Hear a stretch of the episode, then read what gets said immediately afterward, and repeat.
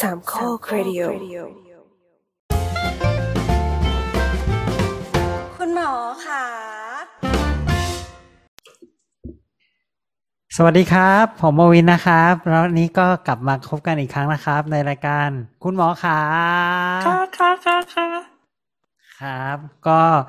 เอ่อวันนี้เราอัดกันวันที่สิบสี่นะครับ เดือนสิงหาคมนะครับปีสองห้าหกสี่นะครับ แล้วก็เราก็จะออกอากาศกันในวันที่สิบเจ็ดนะครับทำไมมันสั้นขึ้นมาเรื่อยๆอ่านแล้วมันสั้นขึ้นมาเรื่อยๆนะเออเมื่อก่อนเราตุนกันทีหนึ่งสองสามสัปดาห์นะเดี๋ยวนี้ อันนี้มันเหมือนแบบทำแล้วทำแบบทำแบบ ไฟเริ่มจ่อตูดแล้วยังไงแน่นอนสถานการณ์มันค่อนข้างค่อนข้างกระชั้นก็เลยไม่มีเวลากันด้วยอ๋อโอเคโอเคโอเคตอบงี้ทำให้หมอดูดีขึ้นนิดนึงขอบคุณครับ ก็ลุงแอนนะครับ เย่ลุงตุ้ยนะครับสวัสดีครับวันนี้เรามีแค่สามคนนะครับ เพราะเพราะคนที่เหลือ เดี๋ยวจะค่อยๆเข้ามาทีละคนนะครับ ไม่รู้หาตอนนี้ที่อยู่ตรงไหนกันอยู่ไม่ คือตตออบนนี้เราด้อัวดยเราอัดกันตอนประมาณสามทุ่มนะครับ แล้วก็พอนัดสามทุ่มปั๊บก็เริ่มอัดกันเลยดังนั้นเดี๋ยวอาจจะมีมีเหมือนนักศึกษาที่ค่อยๆเข้ามาในคลาสแบบเงียบๆมาเดินก้มหัวหลบล็อกห้องล็อกห้อง เดี๋ยวเราล็อกห้องเป็น lecture room เนาะครับ ยังไงวันนี้เรามาเราไม่ได้มากันเพียงสามคนนะครับ เรามีแขกรับเชิญหนึ่งท่าน ซึ่งเป็นผู้เชี่ยวชาญด้านที่เรื่องที่เราจะพูดกันตอนนี้ สวัสดีหมอเด่นครับ สวัสดีครับ สวัสดีครับ ตัวนี้คือกดเอฟเฟกต์สวัสดีครับเอฟเฟกต์เราไม่ค่อยได้เล่นเลยอะ คุณหมอเด่นเป็นเป็นคุณเป็นคุณหมอใช่ไหมครับ อ๋อใช่เป็นครับคุณหมอสิ เดี๋ยวก่อน โอ้คราวที่แล้วเราก็มีเชิญพยาบาลมาไง แล้วก็คุยกันเรื่องพยาบาลใช่ไหม ส่วนคราวนี้ก็เป็นหมอ แล้วเราก็จะคุยกันเรื่องกระดูกหักด้วยใช่ไหม แสดงว่าจะต้องเป็นหมอที่เกี่ยวกับกระดูกกระดูกใช่ไหมครับอะใช่ครับ ครับ มีมีมีชื่อเรียกสาขาวิชาหรือว่าเป็นหมออะหมออโถออโถ อืมอ่า ย่อโอ้โถก็ย่อมาจากออโทปิดิกครับ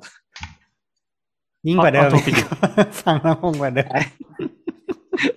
ทำไมต้องชื่อว่าออโถด้วยก็ก็อาจารย์เคยอธิบายอยู่ออโถก็คือเหมือนทำให้มันมั่นคง เออ ส่วนปิดิกก็เด็กหมายถึงเด็ก ก็คือใช่สมัยก่อนคือมันเป็นศาสตร์ที่แบบมาเนี่ยรักษาพวกกระดูกหรืออะไรเงี้ยส่วนใหญ่ก็เป็นในเด็กเฮ้ยเออพวกก็เลยโอ้นี่เพิ่งรู้นะเนี่ยนี่เพิ่งรู้เหมือนกัน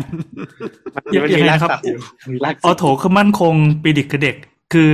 เป็นเด็กมั่นคงเนี่ยเหรอครับ เด็กสมบูรณ์อ๋อไม่ครับก็คือแบบเหมือนเวลาอ่ากระดูกเด็กหักอะไรเงี้ยก็มาจับดัดจับอะไรให้มันแบบเข้าที่มั่นคงอะไรเงี้ยอ๋ออืม แสดงว่าสมัยแรก ๆ ที่ตั้งตั้งสาขานี้ขึ้นมาก็คือเอาไว้ดัดกระดูกเด็กเนี่ยเหรอครับ ก็เริ่มจากเด็กก่อนใช่ครับเฮ้ยแปลกดีที่มาแปลกดีดูดูหาความเชื่อมโยงลำบาก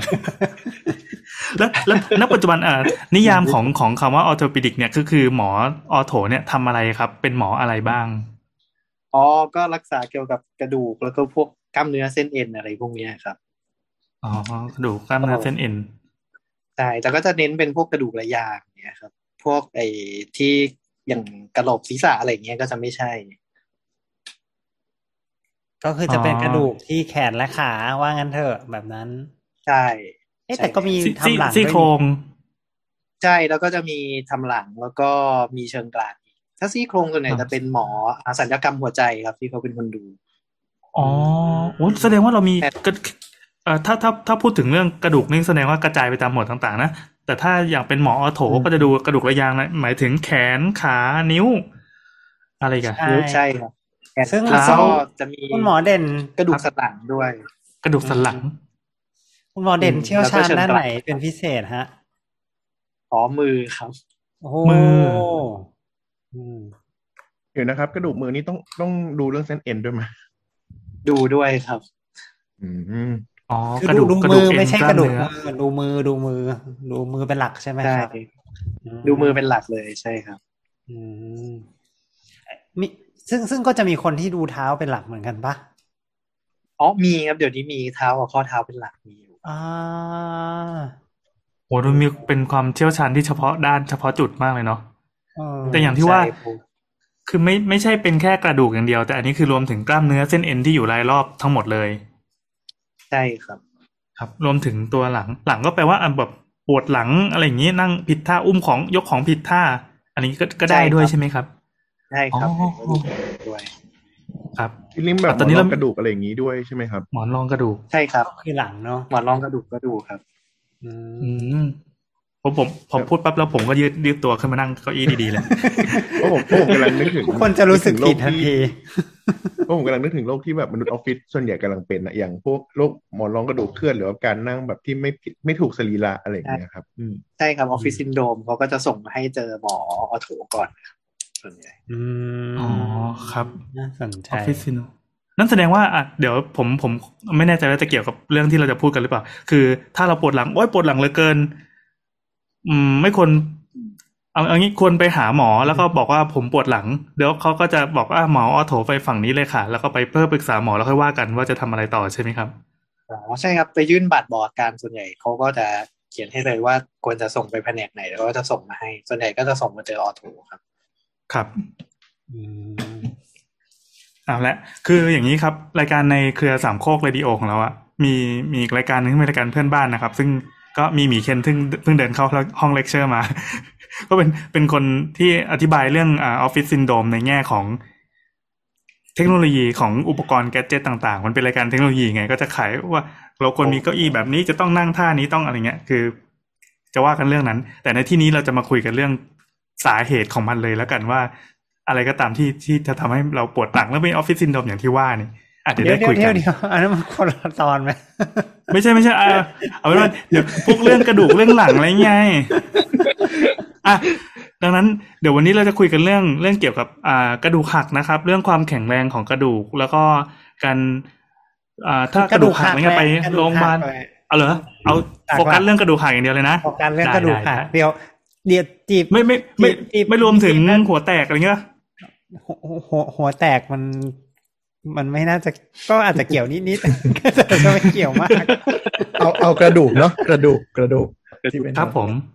คือเดี๋ยวเดี๋ยวก็จะไปบอกว่ากระดูกหูหักอะไรเงี้ยอีกอะไรเงี้ยเดี๋ยวเดี๋ยวคอนคอนทับตรงเนี้ยก็ก็มีความไม่ตรงและไม่ตรงอะไรเงี้ย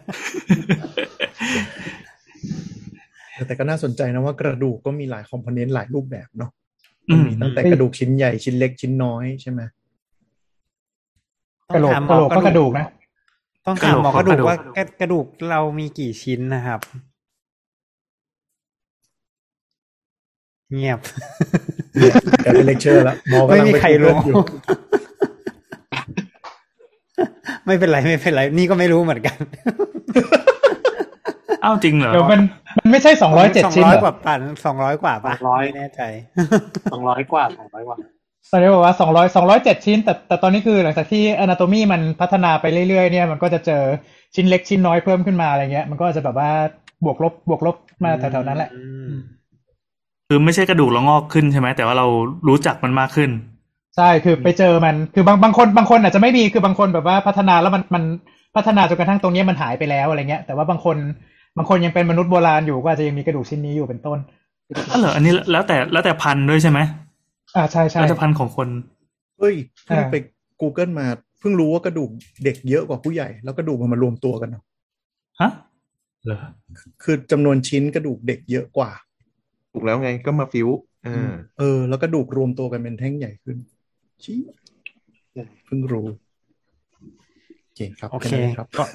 ก็คุณหมอคุณหมอเด่น คุณหมอเด่นยังอยู่ไหมครับกลัวว่าจะสัญญาณจะหลุดยังอยู่ยังอยู่ครับยังอยู่อ่าโอเค นี่ก็ก็เมื่อกี้เมื่อกี้เรา recap ให้อ่านักศึกษาที่เพิ่งเข้ามาในห้องเลคเชอร์นะครับทีหลังสวัสดีครับสวัสดีครับ ก็ก็ประมาณว่าอ่าหมอออโถนะครับออโถปิดิกอะมันเป็นคำที่มีรากศัพท์มาจากคำว่ากระดูกเอ้ยคำว่าอะไรนะมันแข็งแรงมันมั่นคงมั่นคงกับคำว่าทำเด็ให้กตรงอะไรอย่างเงี้ยครับทำเออทำให้ตรงทำให้กับตรงมั่กับนคงประมาณนั้น กับเด็กเด็ก ครับ มารวมกันกลายเป็นว่าเป็นเป็นเด็กที่มั่นคงก็เริ่มจากรักษากระดูกเด็กก่อนเขาก็เลยใช้ครับคำนี้กันอ่าอ่าทีนี้ทีนี้อยากจะให้เข้าเรื่องสักทีก็คือว่าได้เลยได้เลยได้เลย เรื่องเราคือเรื่องกระดูกหัก เคยกระดูกหักกันหรือเปล่าครับ มีใครเคยกระดูกหักไหม เคยเฮ้ยเคยครับ เราไม่เคย เราก็เป็นไม่เด็กเรียบร้อยไม่เคยครับ อืม ทำไมลุงไรเคยอะ ก็ต้องผ่านเต้องผ่านชีวิตมาเยอะๆใช่ไหมครับ ถึงจะต้องเคยสักครั้งอะไรอย่างนี้มันก็พอสมควรตอนนั้นคือ จะเล่าเล่าให้ฟังกันตอนนั้น ตอนนั้นใช้ทุนครับ ใช้ทุน สมัยใช้ทุนละอืมเป็น intern หนึ่งก็ขึ้นรถตู้จากอนุสาวรีย์เนี่ยไปทำงานที่อ่างทอง อืมก็รถผ่าน รถความ ผ่านสายเอเชียใช่ ก็สายเอเชียก็เป็นรู้รู้รู้กันอยู่แล้วว่าสายเอเชียเนี่ย ความตืดๆของของผู้คนที่ขับรถบนถนนสายนั้นนี่มันประมาณขนาดไหน สุดท้ายก็รถตู้มันก็ลงคลองอะครับ ลงคูเขาอาจจะนึกว่าส่งครูกำลังจะขับเรืออยู่หรือเปล่า ก็เป็นไปได้คือตอนนั้น คือตอนนั้นถ้าหากว่าคือมันเช้ามากไงแบบขึ้นรถไปทำงานใช่ป่ะเขาบอกว่าถ้าถ้าถ้าถ้าไม่หลับก็อาจจะไม่อาจจะไม่หักขนาดนี้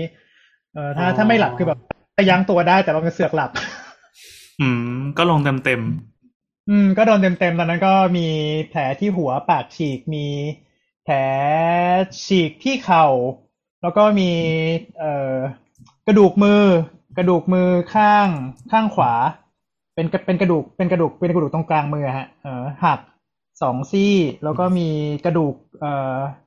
กระดูกมือของตรงนิ้วก้อยข้างซ้ายเนี่ยหัก แล้วก็มีข้อเท้า เอ่อตรงไหนวะ กระดูกกระดูกตาตุ่มตาตุ่มด้านในของขาขวาหักแล้วก็กระดูก เอ่อกระดูกน่องของขาขวาหักข้อเท้าหลุด มีอันไหนไม่หักดีกว่าโอ้โหๆทำไมมันทั้งตัวเลยอะไรอะไม่หักโหดมากก็โดนก็โดนสามรยางค์สรุป อ๋อ มีนี่ด้วยเว้ย มีมี Colles' fracture มีเอ่อกระดูกข้อมืออะไรวะ Colles' fracture ไม่รู้จักลืมไปแล้ว ข้อมือข้อมือ ข้อมืกระดูกข้อมือกระดูกกระดูกกระดูกเอ่อกระดูกปลายแขนช่วงช่วงปลายเลยปลายปลายๆอะตรงข้อมือตรงตรงตรงข้อมือมันหัก อืมอืมอืมก็สรุปว่าโดนโดนสามระยางข้อมือโดนสามระยางอืมแต่ว่าเอ่อตอนนั้นคือก็ดีที่ที่ท้องก็ไม่โดนอะไรที่กระดูกสันหลังก็ดีซี่ซี่โครงไม่หัก เชิงกรานไม่หักอืม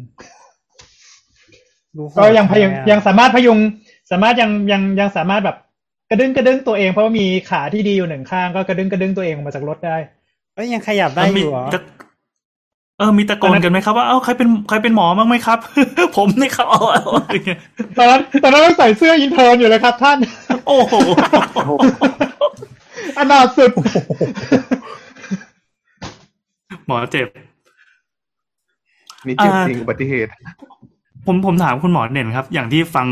คนไข้เล่ามาเมื่อกี้เนี่ย คือพอพูดชื่อกระดูกเป็นภาษาไทยแบบภาษาชาวบ้านชาวบ้านเนี่ย เราในหัวเราคอนเวิร์ตเป็นภาษาทางการของกระดูกแต่ละชิ้นเลยไหมครับอ๋อพอได้อยู่ครับ พอได้หมายความว่าบ้งอยู่เออเนอะคือสาขาวิชานี้เขาเขาสามารถระบุตำแหน่งแล้วก็จะเป็นจะต้องท่องให้ได้อะไรอย่างเม็งี้ดใช่ไหมอะอืมใช่เออเราว่าใช่ไม่ได้ทุกเม็ดด้วยใช่ไหมมันจะต้องแบบว่าอืม ส่วนไหนของอันนั้นอีกหรือเปล่าใช่ใช่ คือก็ต้องกระดูกอย่างในพวกกระดูกที่เป็นแท่งยาวๆ อย่างพวกอ่ากระดูกขาอะไรอย่างเงี้ย ก็ต้องมาดูไอ้ดิสต a ลอย่างเมื่อกี้พูดว่าตาตุ่มในก็จะมีศัพท์เรียกอยู่ ตาตุ่มนอกก็จะเป็นอีกคำหนึ่งตะตุ่มในตะตุ่มนอกหรือว่าถ้าอืมหรือว่าถ้าหักสูงขึ้นมาตรงกลาง หรือว่าถ้าเป็นใกล้ๆหัวเข่าอะไรเงี้ยมันก็จะแตกต่างกันตำแหน่งแล้วในทางกลับกันก็มีปัญหาไหมครับ ว่าว่านึกออกแล้ว พูดกับคนไข้ไม่รู้จะเรียกว่าอะไรดีคนไข้เข้าใจ อ๋อ ก็พยายามแปลงเป็นอะไรที่แบบคนไข้น่าจะเข้าใจได้ง่ายที่สุด บางทีอย่างตัวตัวเท้าเนี่ยกระดูกมันมีตั้งแต่แบบส่วนหน้าส่วนกลางส่วนหลังบางทีก็ไม่เรียกแยกก็บอกคนไข้ไปเลยกระดูกเท้าหักเขาก็เข้าใจเท่านั้นก็น่าจะเพียงพอแต่เราว่าครับถึงครับถึงพอบอจกริมางๆคก็รับก็จำไม่ได้อยู่ดีคืออะไรมันรู้แต่หักมันที่หลายเท้ามันหลายส่วน อะแล้วแล้วอย่างของลุงไรเนี่ยคือ อาการที่ที่โดนอุบัติเหตุครั้งนั้นนะใช้เวลานานไหมครับกว่าจะฟื้นตัว ก็พวกกระดงกระดูกที่มันต้องต้องต่อกันนะคือกลับไปทำงานได้ก็สองเดือนนะครับอืมแสดงว่ามันก็คือมันหักแล้วเสร็จปั๊บถึงวันหนึ่งมันจะประสานตัวกันเองได้ใช่ไหมครับ ใช่ใช่คือคือถ้าสมมุติว่ามันมันไม่ได้หักแบบว่าหลุดหลุดกันแบบคือ เออยังไงอะแบบน่าเกลียดอะอืมหรือว่าแบบเกินเกิน หรือว่าแบบมีมีมุมหักแบบเป็นมุมหรือว่าหักแบบเออหลุดหลุดกันไปเลยเนี้ยแบบแบบน่าเกลียดเกินไปเงี้ยคือมันก็จะต่อติดกันได้ค่อนข้างสวยงามไอ้ส่วนเอ่อลักษณะแบบนี้คือคือคือเรามักจะเรียกมันว่าร้าวอืมแต่จริงๆคือมันก็หักนั่นแหละอ๋อแต่แต่แค่รอยต่อมันสามารถเอามาต่อกันสนิทได้อะไรอย่างนี้มันต่อกันสนิทก็คือพวกเนี้ยส่วนใหญ่ก็คือว่าพยุงให้มันอยู่กับที่ดีๆ สัก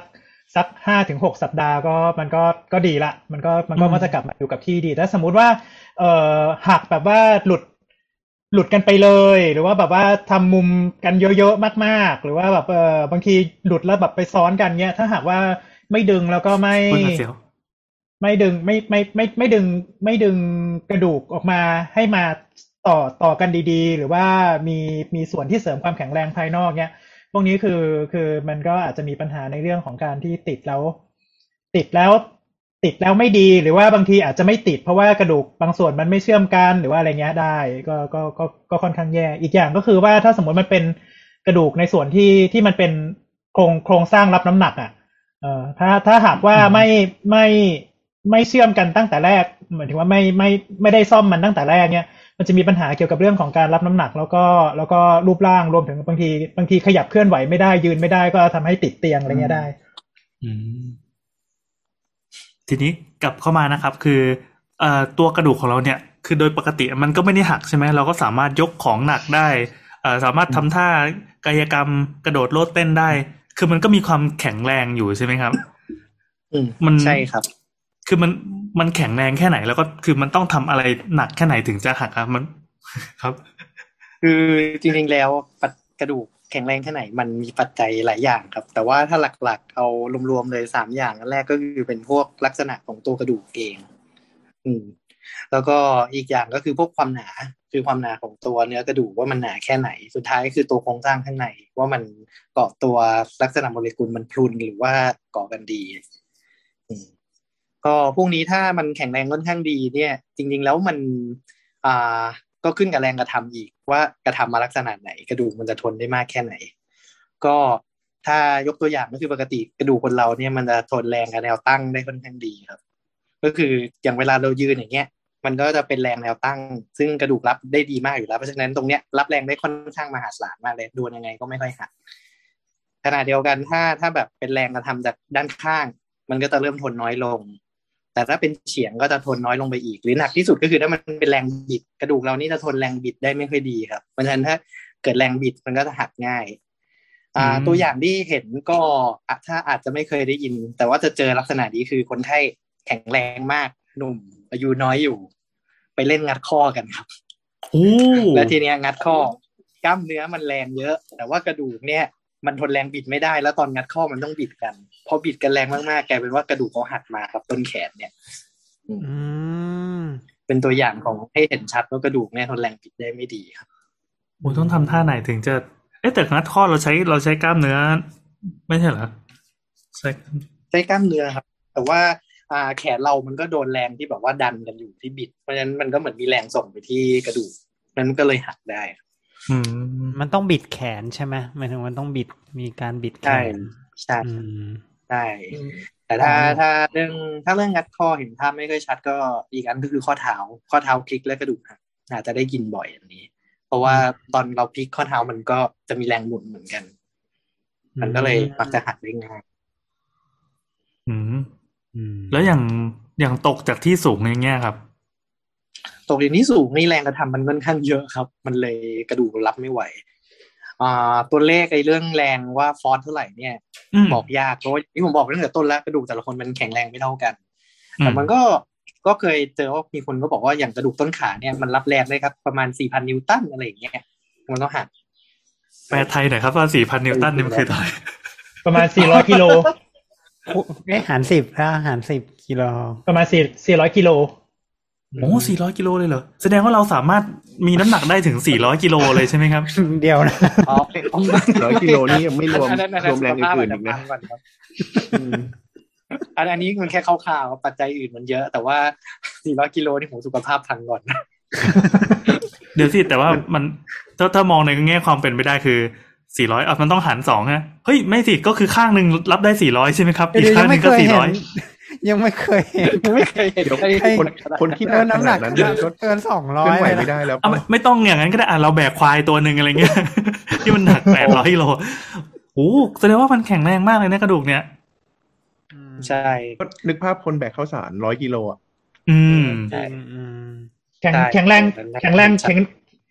ที่ที่ที่อาจารย์เขาบอกเมื่อกี้ไงมันแข็งแรงเป็นแนวแนวๆคือถ้าแบบแนวดิ่งเนี้ยได้ได้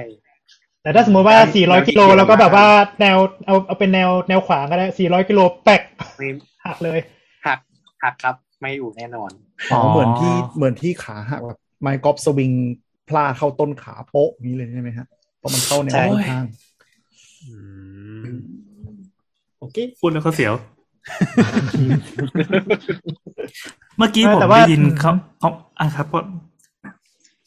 อ๋ออะคืเชิญอก่อนจะบเชิอกญก่อนอ๋อ จะบอกว่าถ้าแต่ว่าถ้าสมมติว่าตกลงมาตกที่สูงเงี้ยแล้วเป็นแนวดิ่งอะอืมส่วนที่มันจะเสียหายมันมักจะเป็นกระดูกสันหลัง อืม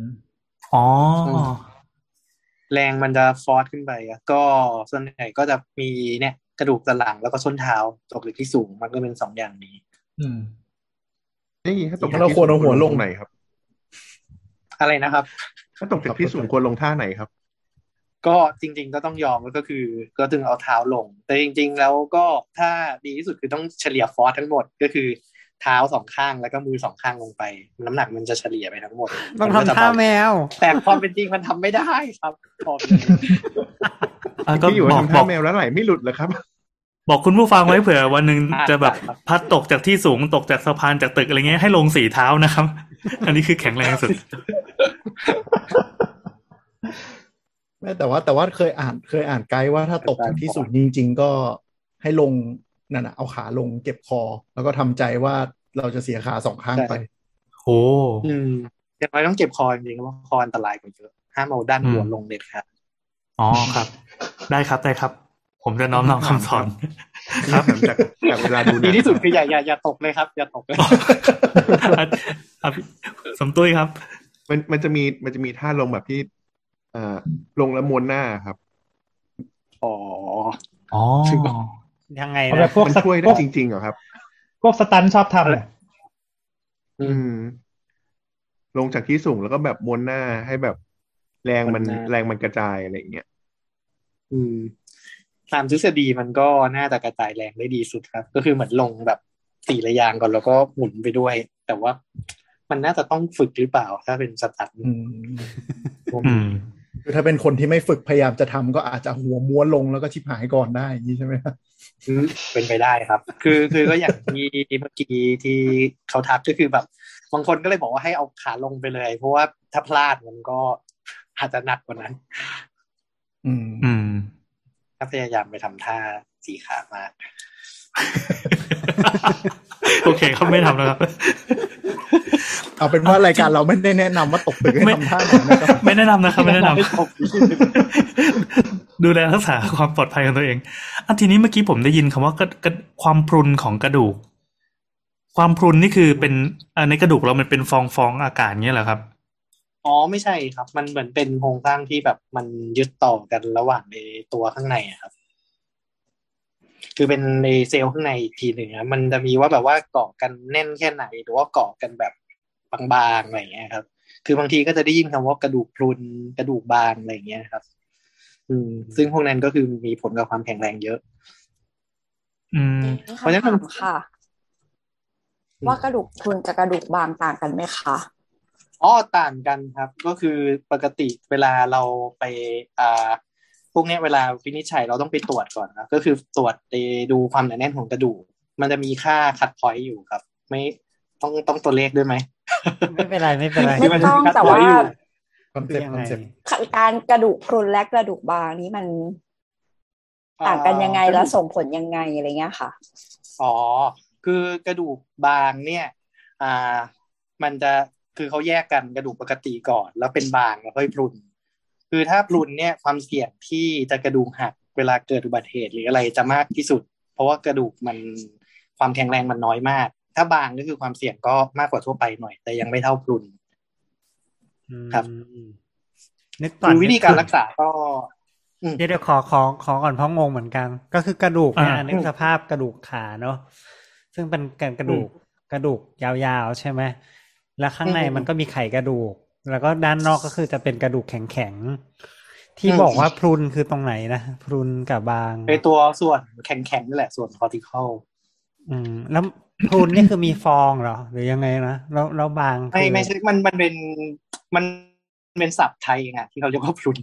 อ้าวเหรออ้าวแล้วภาษาอังกฤษเขาเรียกว่าอะไรก็ภาษาอังกฤษก็เรียก pol- polo- porosity ก็คือ osteoporosis ก็คือกระดูกพรุน ส่วน osteopenia ก็คือกระดูกบางอืม เขาจะเวลาดู BM ดู BMD คือดูบนแมปไอ้ density เขาก็จะแยก T score กัน ว่าจุดไหนถึงจุดไหนเป็นกระดูกบางมากกว่าจุดไหนเป็นกระดูกพรุนอะไรเงี้ย อ๋อ มันคือเป็นเป็นลำดับมันมันคือเป็นเรื่องเดียวกันใช่ไหมกระดูกแต่ว่ามันคืใช่อคนใช่ละเป็นมันคือคนละเลเวลกันประมาณอย่างนั้นใช่คนละเลเวลเรื่องเดียวกันแต่คนละเลเวลความรุนแรงอ๋อต่างกันอ๋อแต่หลักหลักๆก็คือเนื้อมวลกระดูกมันหายไปใช่ไหมฮะ ใช่ใช่ครับอ่าหายไปเป็นเป็นช่องว่างที่ไม่ใช่เป็นตัวเอ่อไม่ใช่เป็นตัวใช่กระดูก ไม่ใช่เป็นแข็งแข็งข้าง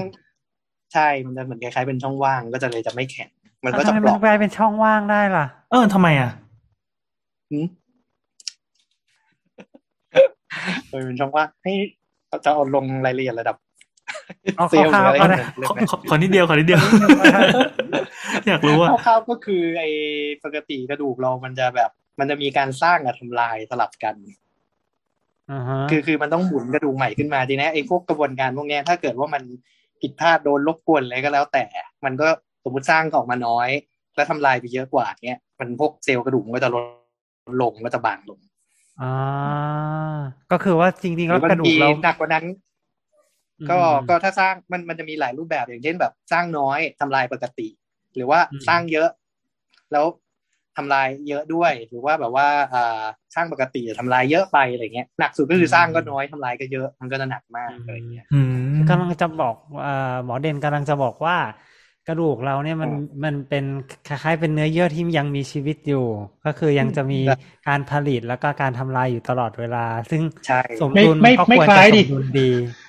มันมันเป็นอย่างนั้นแหละ ไม่ไม่ไม่คล้ายดิมันมันเป็นเนื้อเยื่อที่มีชีวิตอยู่โเคแบบนั้นมันเป็นอย่างนั้นโอจริงเคอ่านั่นแหละนั่นแหละ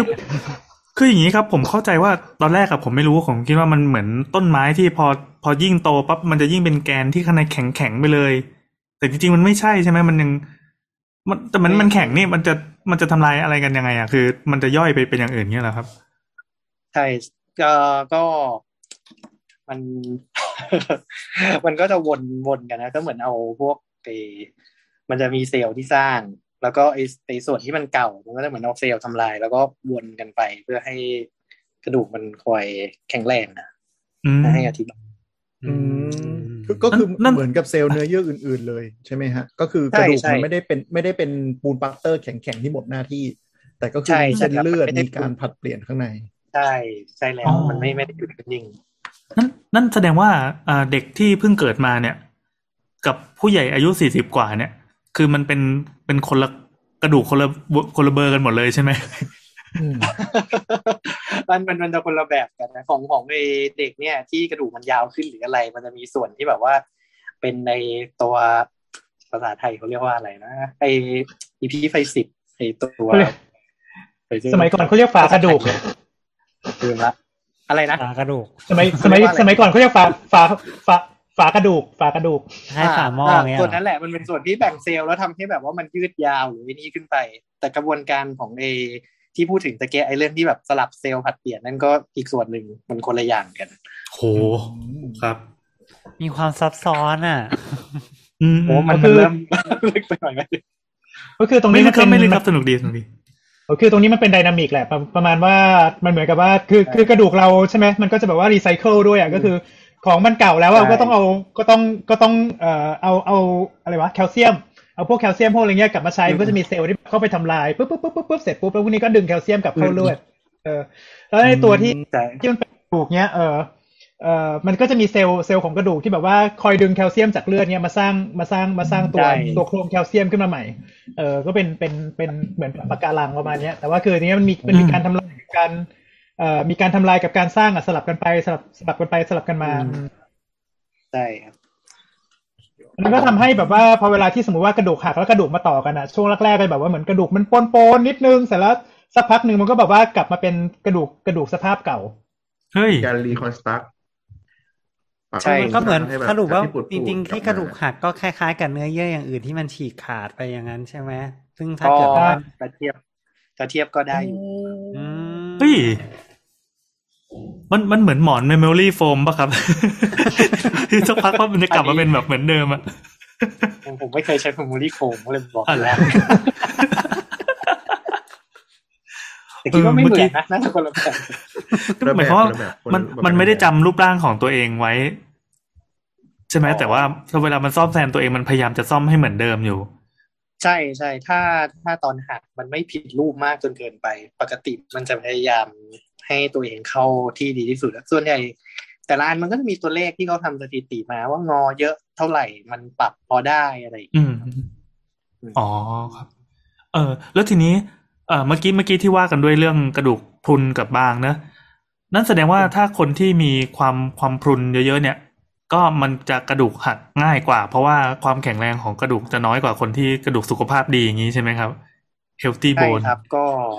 ใช่ก็ที่น่ากังวลก็คือในคนสูงอายุโดยเฉพาะผู้หญิงนะครับ ก็จะเกิดกระดูกพรุนง่ายหน่อย คือออถ้าพรุนเนี่ยบางครั้งแค่เดินหกล้มก็หักแล้วครับ ไม่ต้องอะไรเฮ้ยมากหมายความว่าอัตราการรับน้ำหนัก ของมันน้อยลงมากนี้จากการที่ไม่ได้สร้างใหม่ได้ดีเท่าเดิมอย่างนี้ใช่ไหมครับ ใช่ใช่ครับ ก็ส่วนใหญ่ก็ อ่า บางทีแค่หกล้มลงไปก็หักเลย อืม แต่ที่ที่น่ากลัวก็มักจะเป็นเรื่องสะโพกครับที่หักเหมือนล้มในห้องน้ำอะไรอย่างนี้แล้วก็ลุกไม่ได้อย่างนี้ ใช่ใช่ครับ ในผู้สูงอายุงั้นส่วนใหญ่ก็จะแนะนำผู้สูงอายุต้องพยายามระวังตัวเรื่องการล้มค่อนข้างเยอะ ก็ ถ้าเป็นไปได้ก็จะแนะนำเรื่องพวกไอการที่ทำให้กระดูกมันแข็งแรงอะไรพวกนี้ไปด้วยครับยังไงครับยังไงครับ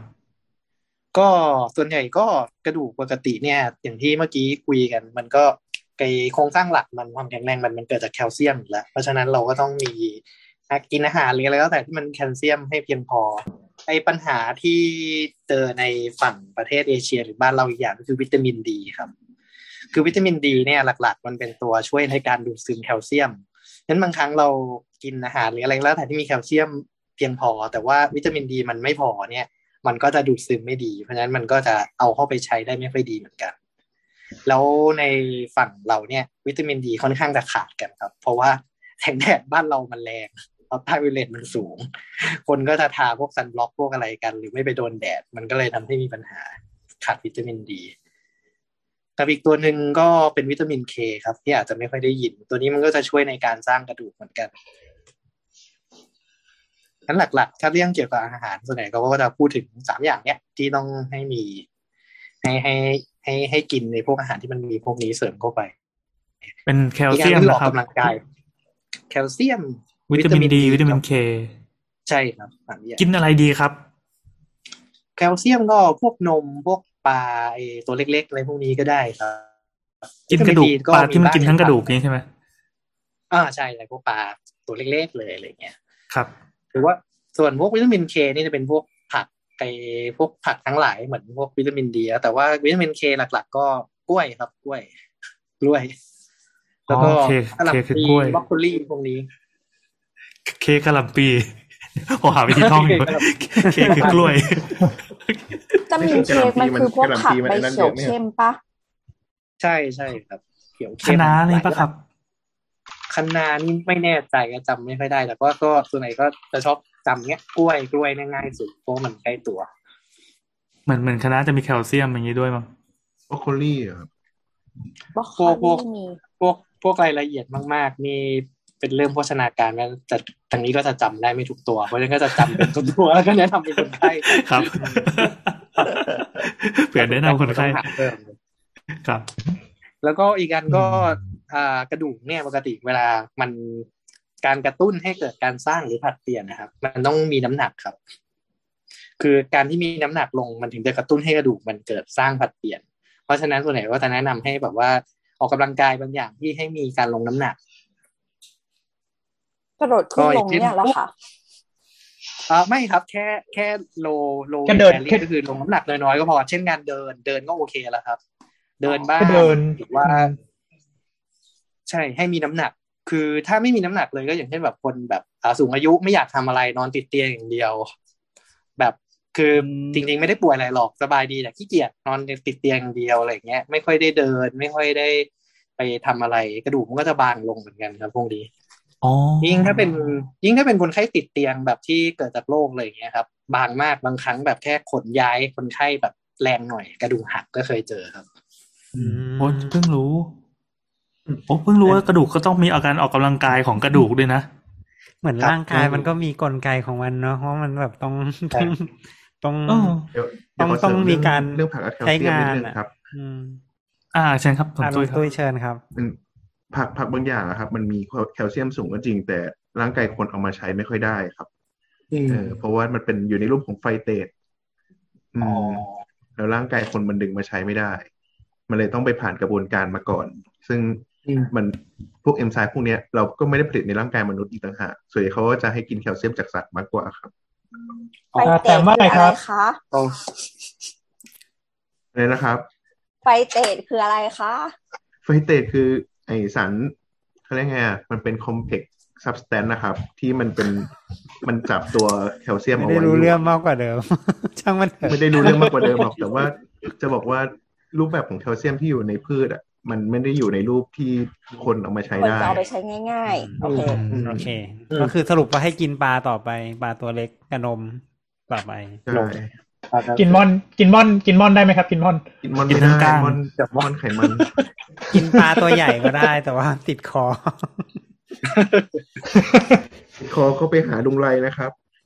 ไม่แต่ว่าคือใช่คือถ้าอย่างกินแซลมอนเนี้ยก็อาจจะพอช่วยในเนื่องจากเป็นปลาไขมันสูงนะนั้นก็อาจจะช่วยในเรื่องของวิตามินดี ก็เอ่อคือถ้าสมมติว่าเอ่อปกติเราคือคือคนไทยอะมันจะชอบเลี่ยงแดดไงแบบกลัวดำก็ก็ เอ่อจริงๆ คือสามารถที่จะจะจะกินเป็นเป็นเอ่อ food supplement ได้ก็ก็มีวิตามินดีขายอยู่เต็มไปหมด ตอนนี้ก็กินอยู่นะจ๊ะกำลังจะถามคำถามนี้พอดีเลยว่า เออปกติเรากินข้าวปลาปกติอะไรอย่างเงี้ย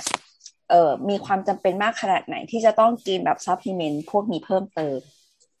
จริงสำหรับจริง ๆสำหรับอืมอ๋ออะเชิญเชิญเชิญเชิญเลยครับเชิญเลยครับอ๋อครับ คือจริงๆแล้วอะครับ ถ้าถ้าอายุยังไม่ค่อยเยอะอะครับ กินอาหารปกติครบเนี่ย ไม่ค่อยมีปัญหาอะไรอยู่แล้ว ส่วนใหญ่ supplement มันจะจำเป็นในผู้หญิงที่อายุเริ่มเยอะมากกว่า บางครั้งกินแค่ คือวัยหมดประจำเดือนนะครับ ที่มักจะมีปัญหาในผู้หญิง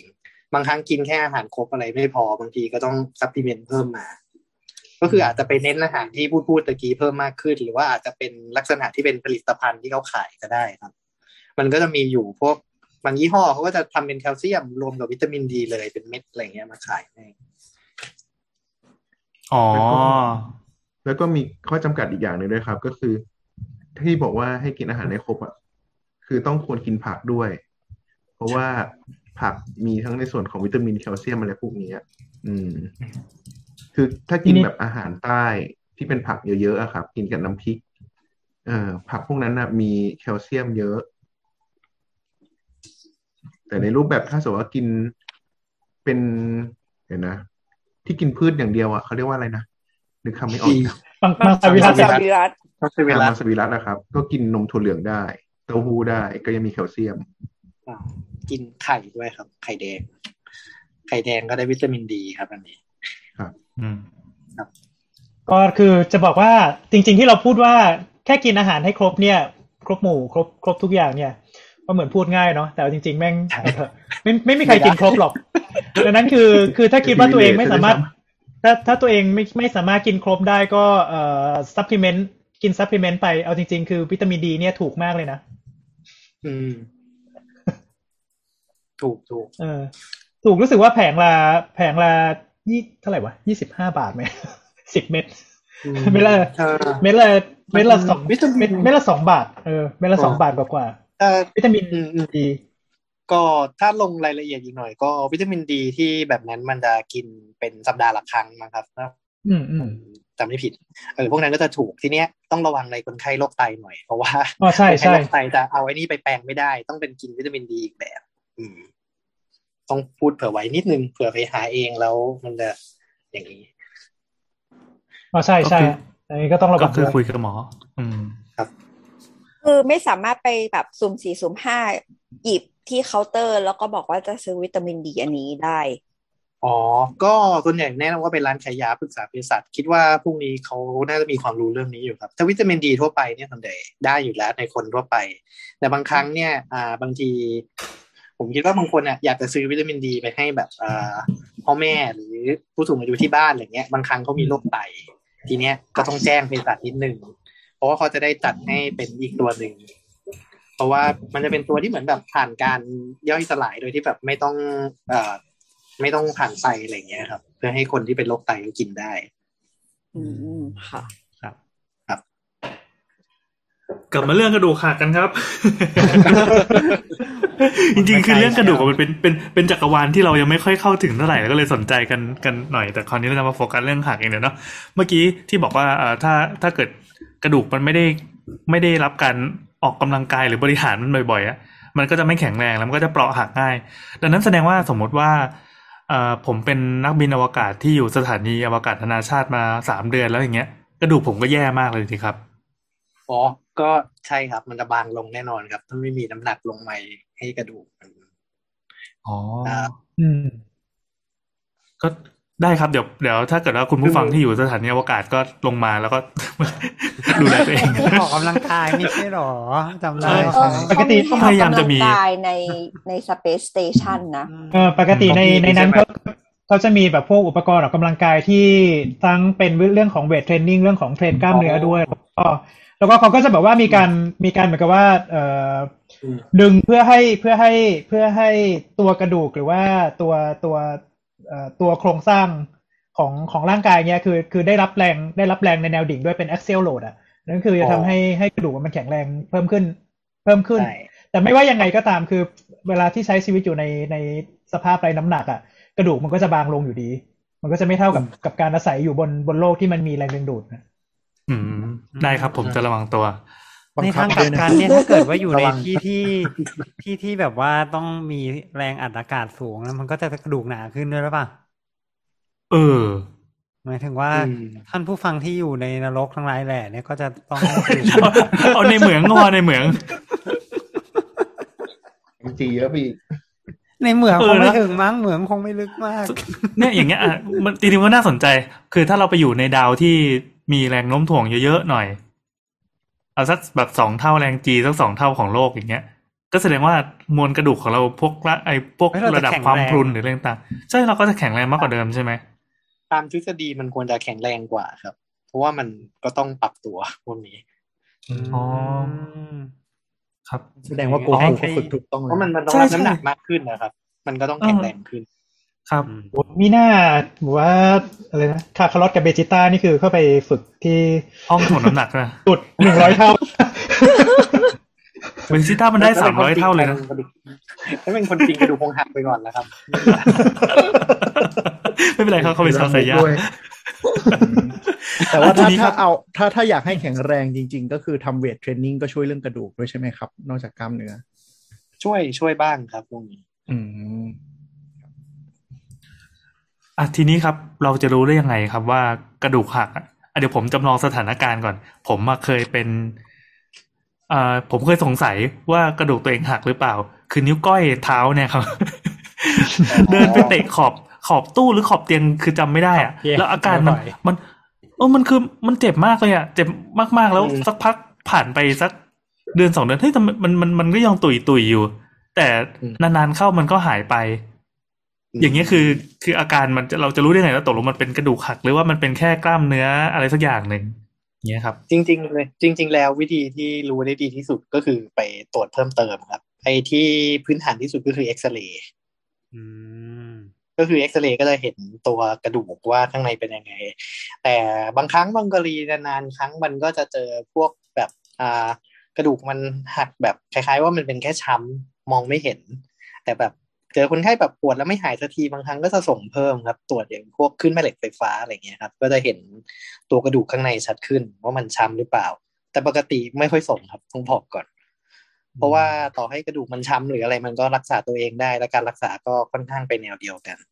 แต่ทีนี้อันนี้พูดถึงกรณีไปเจอหมอแล้ว ทีเนี้ยถ้า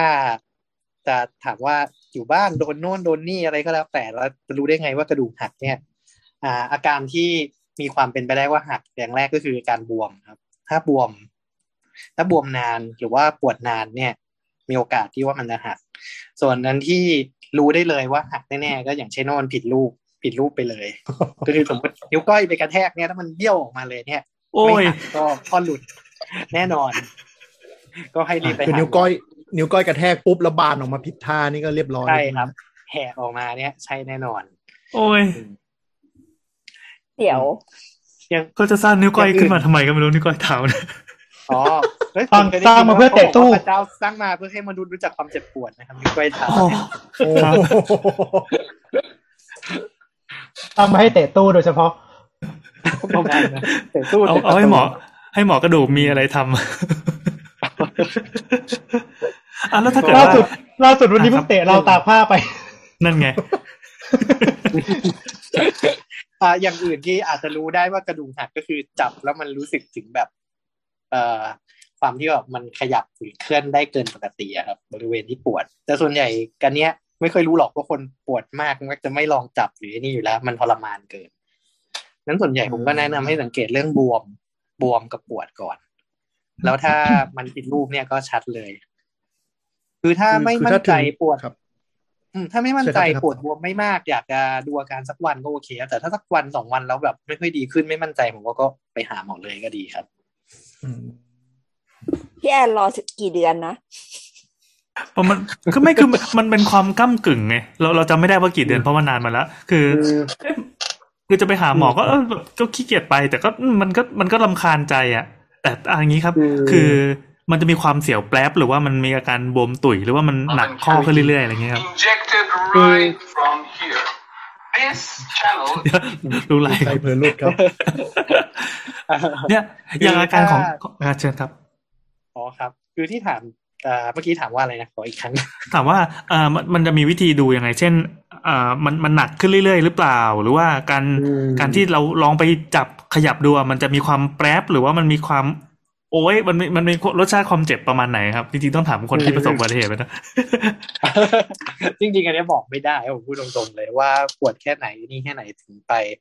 คือบางครั้งเนี่ย อ่า อย่างกระดูกบางอย่างแล้วอย่างเช่น นิ้วมือนิ้วเท้าอะบางครั้งแค่ล้าวเนี่ย คนไข้ทนได้ครับบางครั้งเนี่ยไม่มาหาจนแบบกระดูกมันติดเองก็มี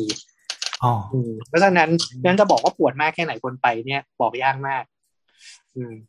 เพราะฉะนั้นบางครั้งถ้าไม่แน่ใจเอง รู้สึกว่ามันบวมมากปวดเยอะไม่กี่วันไปเลยก็ผมคิดว่าหมอ ไม่ว่าจะคนไหนก็ไม่น่าจะมีใครว่าอะไรครับ เพราะว่า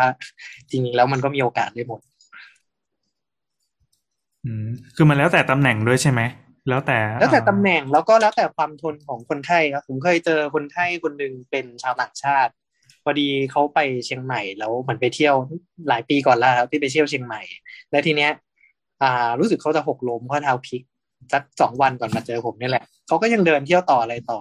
แล้วพอกลับมากรุงเทพจะกลับประเทศเขาแล้วเขาแบบเออปวดก็เลยแวะมาให้หมอดูเอ็กซเรย์ปรากฏว่าตาตุ่มนอกหักครับแต่ตุ่มคือเขานอกทนหักได้นี่มันร้ายแรงมากขนาดไหนยังไงอะคะโดยเออโดยปกติมันเป็นส่วนหนึ่งของข้อเท้าโดยปกติส่วนใหญ่เนี่ย ตามตำราบอกว่าส่วนใหญ่ถ้าข้อเท้าพวกรอบๆนี่หักอะคนเนี่ยจะลงน้ำหนักไม่ได้ ก็คือก็คือมักจะเดินไม่ไหว เพราะฉะนั้นตามตำราได้เห็นแบบคนปวดข้อเท้าข้อเท้าบวมมาลงน้ำหนักไม่ได้มักเราก็มักจะส่งไปเอ็กซเรย์เพราะสงสัยข้อเท้าหักแต่คนเนี้ยเขาทนมากก็คือ หักแล้วเขาก็ยังเดินเที่ยวต่อได้สองวันแล้วถึงมาเจอ ถึงบอกว่าบางครั้งมันก็ไม่ตรงไปตรงมาเสมอไปครับ มันขึ้นกับคนไข้ด้วยนอกจากว่าประการเท่าไหร่ยังไงถามนิดหนึ่งฮะเคสนั้นคือเขาเขาทนได้หรือว่าการลงน้ำหนักเขามันไม่ได้ลงไปทางนั้นเขาเลยไม่รู้สึกอะไรครับ คิดว่าเขาทนได้มากกว่า เพราะว่าเขาก็ยังปวดตอนที่มาหา แต่ว่าเขาก็ทนไหวเขาก็เลยเที่ยวก่อนแล้วค่อยมากลัวเที่ยวไม่คุ้มแหเที่ยละวมันสรุเอาปชนะได้คิดว่าเขากลัวเที่ยวไม่คุ้มคิดเหมือนกัน ใจรัก คือมันเป็นไปได้ไหมว่าตอนแรกอะมันอาจจะแบบเป็นหักแบบ incomplete อะคือแบบว่าเหมือนคล้าย ๆ แบบเป็นรอยร้าวนิดๆแล้วพออมเขาเดินไปเรื่อยๆเรื่อยๆเรื่อยๆแล้วทีนี้มันมันเปลี่ยนจากมันเปลี่ยนจากรอยร้าวนิดๆแล้วก็กลายเป็นหักจริงอ๋ออันนี้ก็มีความเป็นไปได้เหมือนกันครับ อาจจะเขาไปเอ็กซเรย์ปุ๊บก็หักเต็มที่พอดีตอนเอ็กซเรย์อะไรอย่างใช่เงี้ยใช่ประมาณนั้นครับ มีความเป็นไปได้อยู่ก็ก็เคยเจอเคสที่คล้ายๆ ที่ถามมาเหมือนกันแต่เป็นนิ้วมือครับ คือคนไข้ปวดนิ้วนางมานะผมจำไม่ผิดนะ แล้วก็มาหาหมอสองหรือสามรอบนี่แหละเอ็กซเรย์ไปไม่เคยเจออะไรเลย แต่คนไข้ปวดไม่หาย ผ่านไปประมาณเดือนหนึ่งคือเราเอ็กซเรย์ไม่ได้เราเลยไม่ได้ดาม สักเดือนหนึ่งคนไข้ยังปวดอยู่แล้วทีนี้มันเริ่มผิดรูปเอ็กซเรย์เราค่อยมาเห็นว่ามันหักเพราะว่าเราไม่ได้ immobilize ไม่ได้ดามมาตอนแรกเราไม่ได้เห็นครับ แล้วมันค่อยมาเจอ อย่างนี้ก็มีครับ แบบแปลกมากอืมแล้วแล้วปกติถ้าถ้าเราสงสัยว่าเออสงสัยจะหักอะต้องต้องทำไงมั่งอะหมายถึงว่าสมมติเรารู้รู้แล้วก็เมื่อกี้บอกว่ามันบวมมันลงน้ำหนักไม่ได้อะไรเงี้ย เราเรา เราคนคนคนไข้หรือเราที่เป็นเนี่ยควรจะต้องทำไงบ้างครับ ก็ขึ้นกับว่าเป็นบริเวณไหนด้วย คือถ้าสมมุติเป็นบริเวณลงน้ำหนักเนี่ย แสดงว่าเราเริ่มจะช่วยเหลือตัวเองไม่ไหวแล้ว เพราะฉะนั้นจริง ๆ ต้องตามใครก็ได้หรือไม่ก็เรียกรถพยาบาลอะไรมารับเพื่อไปตรวจหน่อย อืม แต่ว่าถ้าเป็นพวกนิ้วมืออะไรอย่างเงี้ยครับ ยังทนไหว แต่ถ้าคิดว่าหักแล้วจะไปหาหมอเองอะไรเงี้ย บางครั้งก็ เอาอะไรที่มันแข็งๆลักษณะคล้ายเป็นพวกแท่งไม้ท่อนอะไรเงี้ย มาดามไว้แล้วก็พันอะไรเอาไว้ก่อนก็ได้ครับ ถ้าหาได้ถ้าหาไม่ได้จริงๆ ก็คือประคองเอา ก็คือประคองอย่าให้มันขยับเยอะเพราะส่วนใหญ่เวลาการปวดของเวลากระดูกหักมันจะเกิดจากเราขยับมัน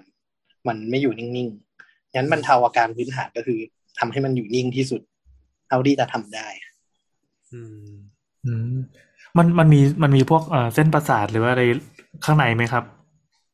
หมายความว่าเวลามีเวลามันมันปวดมันปวดจากในกระดูกเลย หรือว่ามันไปปวดข้างนอกที่มันเกิดการฉีกขาด ส่วนส่วนใหญ่จะปวดจากข้างนอกที่มันฉีกขาดครับ แต่จริงๆตัวกระดูกเองก็ปวดได้ครับ ไม่ใช่ว่ามันจะไม่ได้อ๋อนี่ผมผมมีไม้ตียุงอยู่ข้างๆผมว่ารู้สึกว่าเดี๋ยววันหนึ่งอาจจะได้ใช้มันให้เป็นประโยชน์ถ้าเกิดปัญหาขึ้นมาใช้ประคองดามดามได้อาจจะน่าเกลียดนิดนึง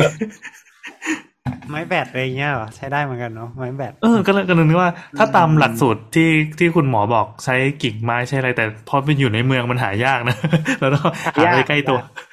ส่วนใหญ่เวลาแบบไปเรียกอ่าพวกกู้ภัยอะไรมารับเขาก็จะแบบเหมือนเป็นแท่งไม้อัดนะครับ มาดามไว้คร่าวๆก่อนจะไปเจอหมออยู่แล้วจริงอ๋อๆวิธีหลักการก็คล้ายกัน เพราะว่าก็คือแค่ให้มันอยู่นิ่งอืมๆเป็นอะไรก็ได้ อะแล้วทีนี้ไปหาหมอไปถึงโรงพยาบาลแล้วอะใช่ อย่างเมื่อกี้นะครับ ที่บอกว่าไปปั๊บเราก็บอกโอ้ยแบบสงสัยกระดูกจะหักอะไรเงี้ยเขาก็จะอะนั่งก่อนนั่งก่อนแล้วก็พาเข้าไปข้างใน คุณหมอจะทำอะไรบ้างครับ เมื่อเมื่อไปถึงหมอออโถแล้วอ๋อปกติก็ซักประวัติแล้วก็ตรวจร่างกายเหมือนหมอทั่วไปอะครับ แล้วก็ถ้าสงสัยว่าบริเวณไหนหักเราก็จะเอ็กซเรย์บริเวณที่สงสัย คือเราจะซักประวัติเนี่ยเพราะเราอยากจะแบบอ่าจำกัดบริเวณให้แคบที่สุดเพราะบางทีคนไข้เนี่ยมอเตอร์ไซค์ล้มมา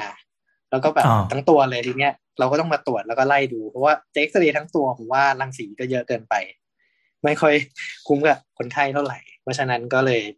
จะต้องตรวจก่อน แล้วก็ซักประวัติก่อน แล้วก็เลือกว่าบริเวณไหนเลยแหละ น่าจะหักเราค่อยไปส่งตรวจหักบริเวณไหนเอาแถวแถวๆหลักสี่อะครับ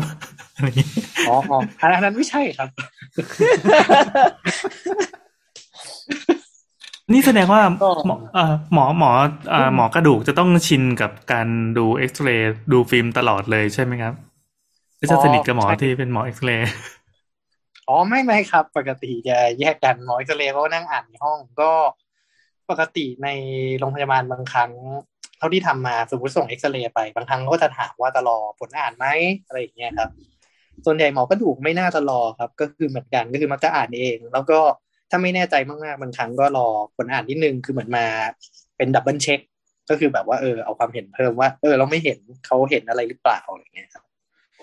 อ่าอีกอันหนึ่งที่สำคัญจริง ๆ เวลาดูเอ็กซเรย์เนี่ยก็คือปกติ เราต้องดูให้มันคู่กับอาการคนไข้อะครับคือสมมุติเราบางครั้งเห็นรอยเหมือนอะไรแปลกๆไม่มั่นใจเราก็ไปตรวจคนไข้เพิ่มอ่าอย่างเช่นคนไข้ปวดข้อมือมาอย่างเงี้ยครับ ทีเนี้ยเอ็กซเรย์เอ๊ะมันเหมือนมีรอยอะไรไม่รู้ตรงอ่าโคนโคนนิ้วมืออะไรเงี้ยพอดีเอ็กซเรย์มันไปเห็นเออแต่คนไข้ตอนแรกไม่ได้บอก เราก็ไปตรวจเพิ่มหน่อยไปจับดู ถ้าไม่ได้เจ็บไม่ได้อะไร ส่วนใหญ่เราก็จะบอกว่าเออมันไม่น่ามีอะไรเพราะบางครั้งมันจะเห็นอะไรแปลกๆที่ไม่ได้เกี่ยวกับคนไข้มาบ้าง อืม แต่ถ้ากดแล้วเจ็บเนี่ยเราต้องสงสัยละมีอะไรหรือเปล่าที่เราเออตอนแรกตรวจไม่เจออะไรเงี้ยอืมก็เพราะจริงๆ เรื่องเอ็กซเรย์มาตรฐานเวลาส่งทุกครั้งจริงเราต้องเขียนประวัติให้หมอเอ็กซเรย์ครับ เพราะว่าไม่งั้นเขาจะไม่รู้ว่า เออ ต้องดูตรงไหนเป็นพิเศษ แล้วก็ต้องเพ่งอะไร เพราะฉะนั้นออีกอย่างก็คือเวลาหมอเอ็กซเรย์อ่านมาบางส่วนใหญ่เขาไม่ได้ประวัติครับหมอไม่ค่อยเขียนกันไม่ว่างเขาก็เลยเวลาเห็นอะไรแปลกๆเขาก็จะเขียนว่า please correlate with อ่า clinical ก็คือประมาณว่าให้ดูอาการคนไข้คู่ไป เพราะเขาก็ไม่มั่นใจอะไรอย่างเงี้ย คล้ายๆว่าอ่าชี้ให้ดูว่าเราควรจะโฟกัสตำแหน่งนี้เพื่อหลุดรอดอะไรอย่างนี้ไปปะครับ ใช่ใช่ครับประมาณนั้นครับ อืมคืออาการในเอ่อภาพในฟิล์มจะเป็นยังไงครับ คือปกติฟิล์มเราจะกลับขาวเป็นดำใช่ปะแล้วก็ตรงไหนที่มันแน่น ๆ ก็จะเป็นสีขาว อย่างถ้าอ่าหักมาครับมันจะมันจะเห็นเป็นเป็นเส้นเป็นขีดนี้เลยใช่ไหมครับ อ่าส่วนใหญ่เนี่ย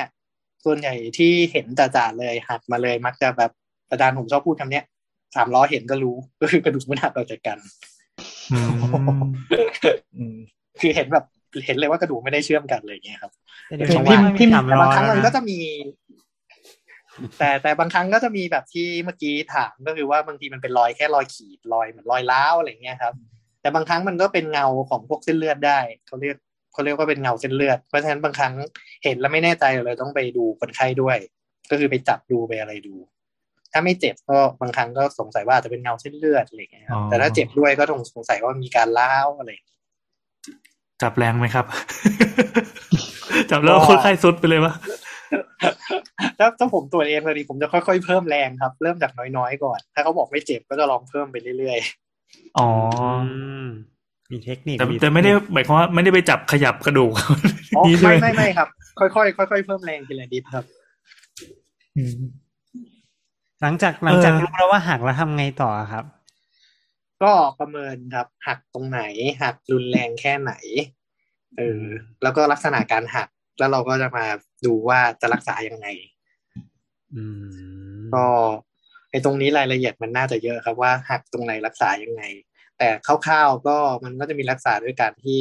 ผ่าตัดกับไม่ผ่าตัดถ้าเรียกแยกให้ง่ายๆอะอืมอืม ก็ปกติผ่าตัดเราจะทำกรณีที่คิดว่าอ่ารักษาด้วยการที่ไม่ผ่าตัดไม่ได้ ยกตัวอย่างก็เช่นอ่ากระดูกมันแตกค่อนข้างเยอะ ก็คือมันแตกค่อนข้างแบบว่า ดูแล้วว่าแบบว่าถ้าจับมาให้มันชนกันเฉยๆแล้วดามเนี่ยเอาไม่อยู่ มันไม่มีความมั่นคงอะไรอย่างเงี้ยครับ เราก็จะดามกระดูก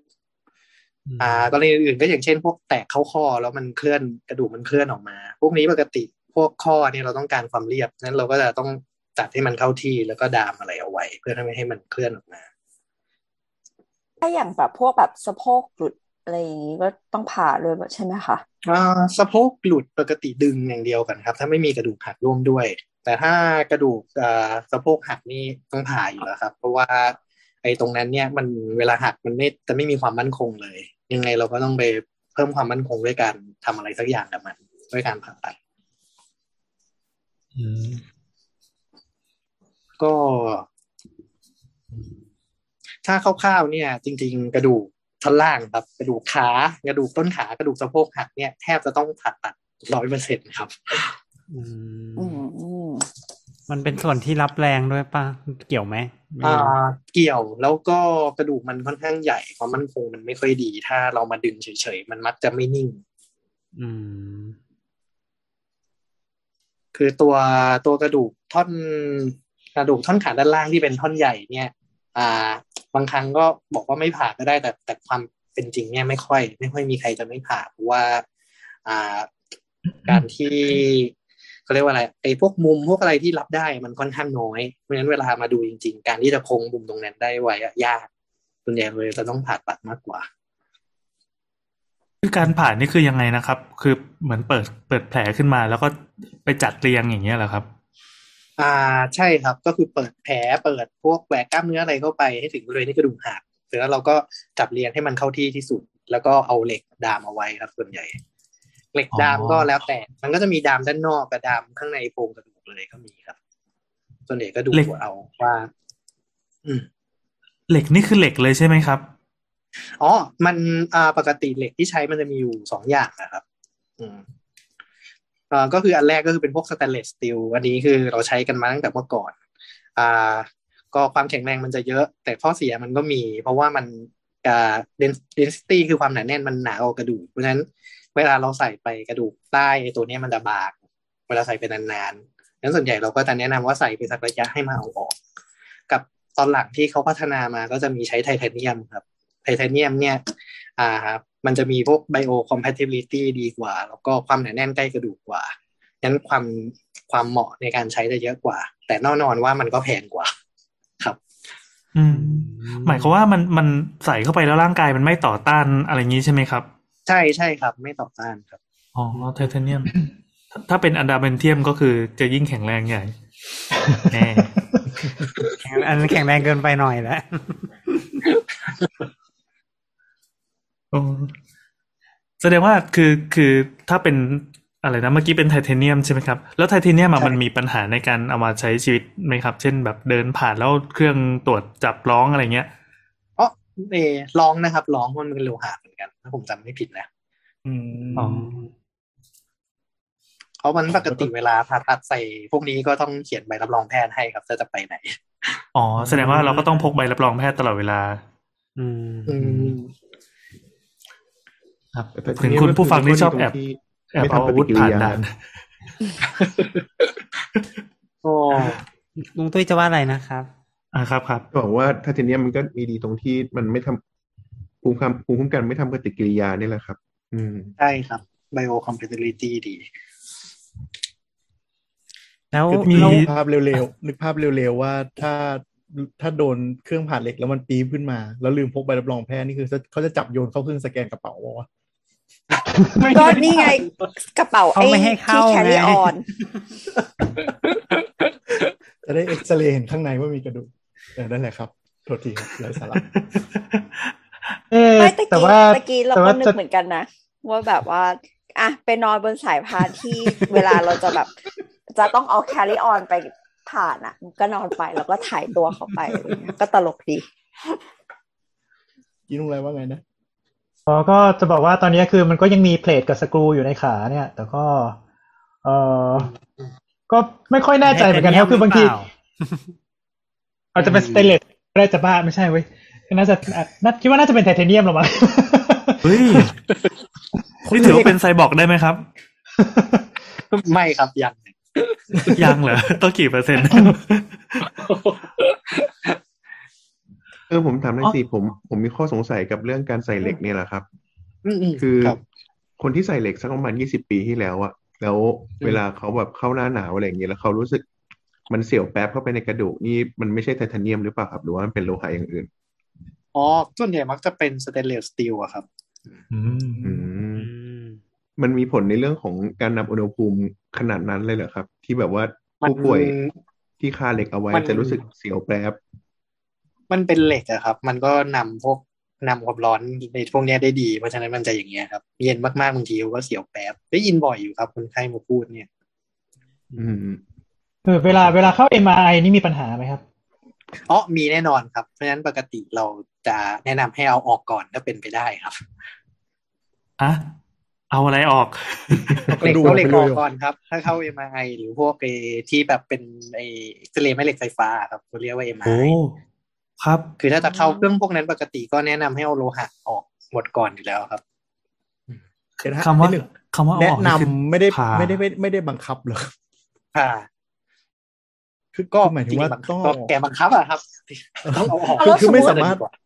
เออเออมีคำถามค่ะ สมมติถ้าเกิดว่าแบบมีผู้ป่วยที่จะต้องใส่น็อตที่ที่เอาไว้ดามกระดูกสันหลังอะไรเงี้ย แล้วอืมอืม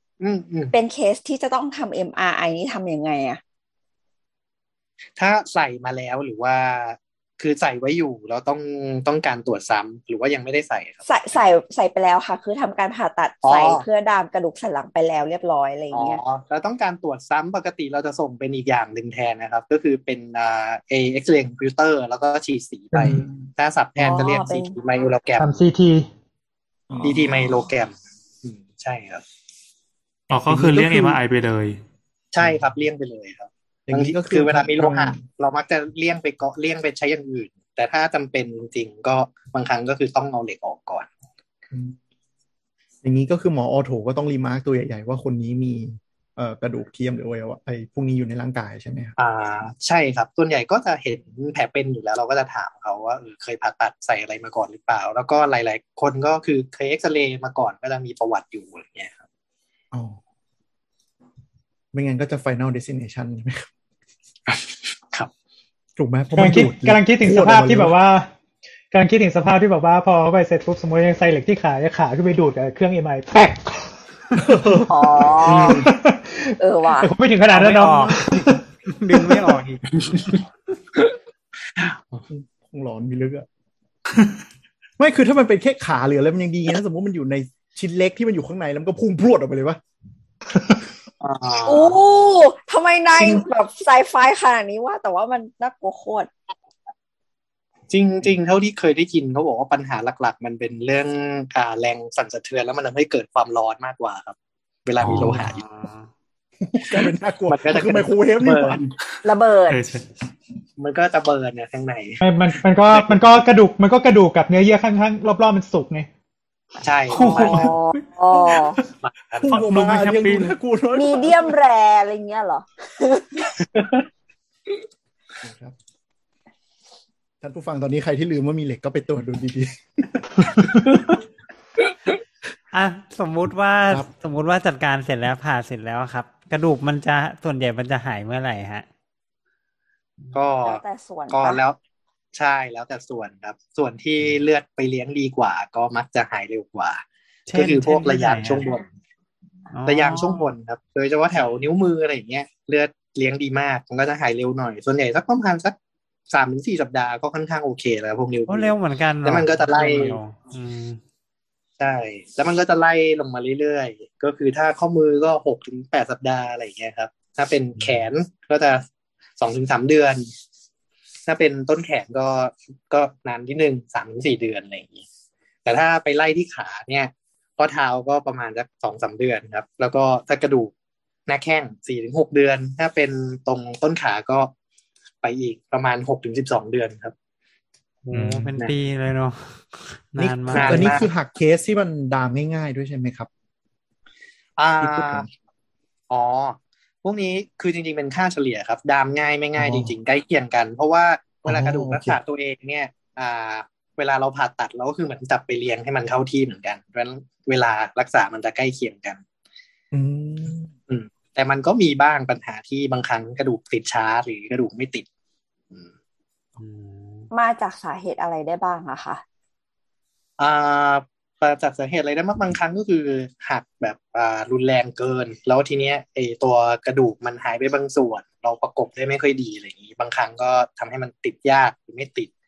อย่างอื่นก็เช่นแบบการดูแลไม่ค่อยดีอะไรอย่างเงี้ยครับอ่าสุดท้ายก็เป็นเทคนิคผ่าตัดก็มีผลครับ ถ้าเราผ่าแล้วแบบว่าทำให้เอกระดูกเนี่ยมันอ่าอยู่ในสภาวะที่มันไม่ค่อยเหมาะสมกับการเชื่อมบางครั้งมันก็ไม่ติด แล้วก็อย่างอื่นปัจจัยอื่นก็มีอีกครับ อย่างเช่นพวกอ่า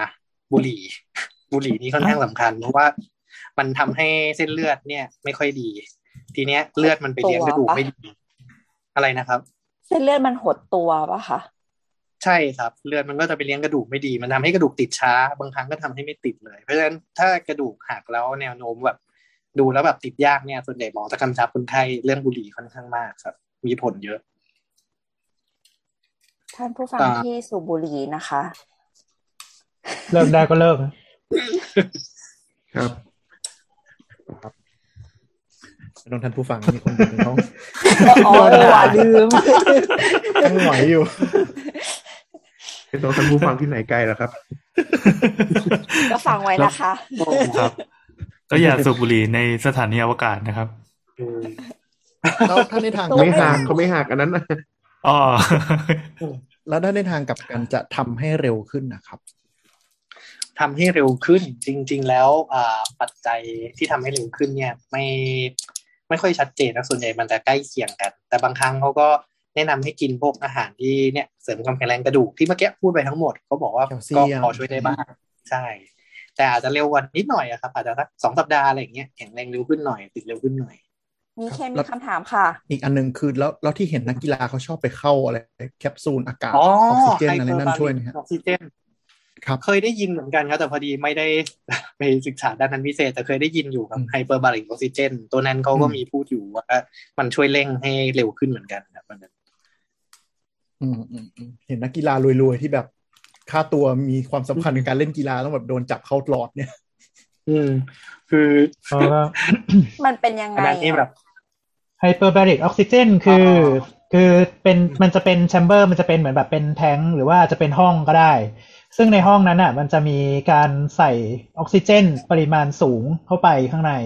ก็คือคือปกติเวลาเราวัดวัดเอ่อปริมาณของแก๊สเนี้ยเราจะวัดแบบเป็นความดันย่อยอะเป็นความดันย่อยตัว P ตัว P เล็กอืมนั่นคือตัวตัวความดันย่อยของออกซิเจนอะมันจะสูงจะสูงกว่าบรรยากาศค่อนข้างจะเยอะ อืม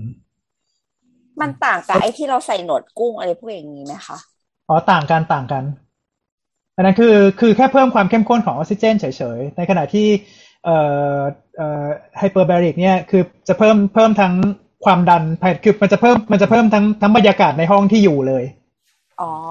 คือเอาไปอัดแก๊สนั่นแหละ มันอัดแก๊สเอาไปรวมแก๊สเป็นอัดฟังแก๊สดูแย่ออกซิเจนอัดแก๊สอัดแก๊ส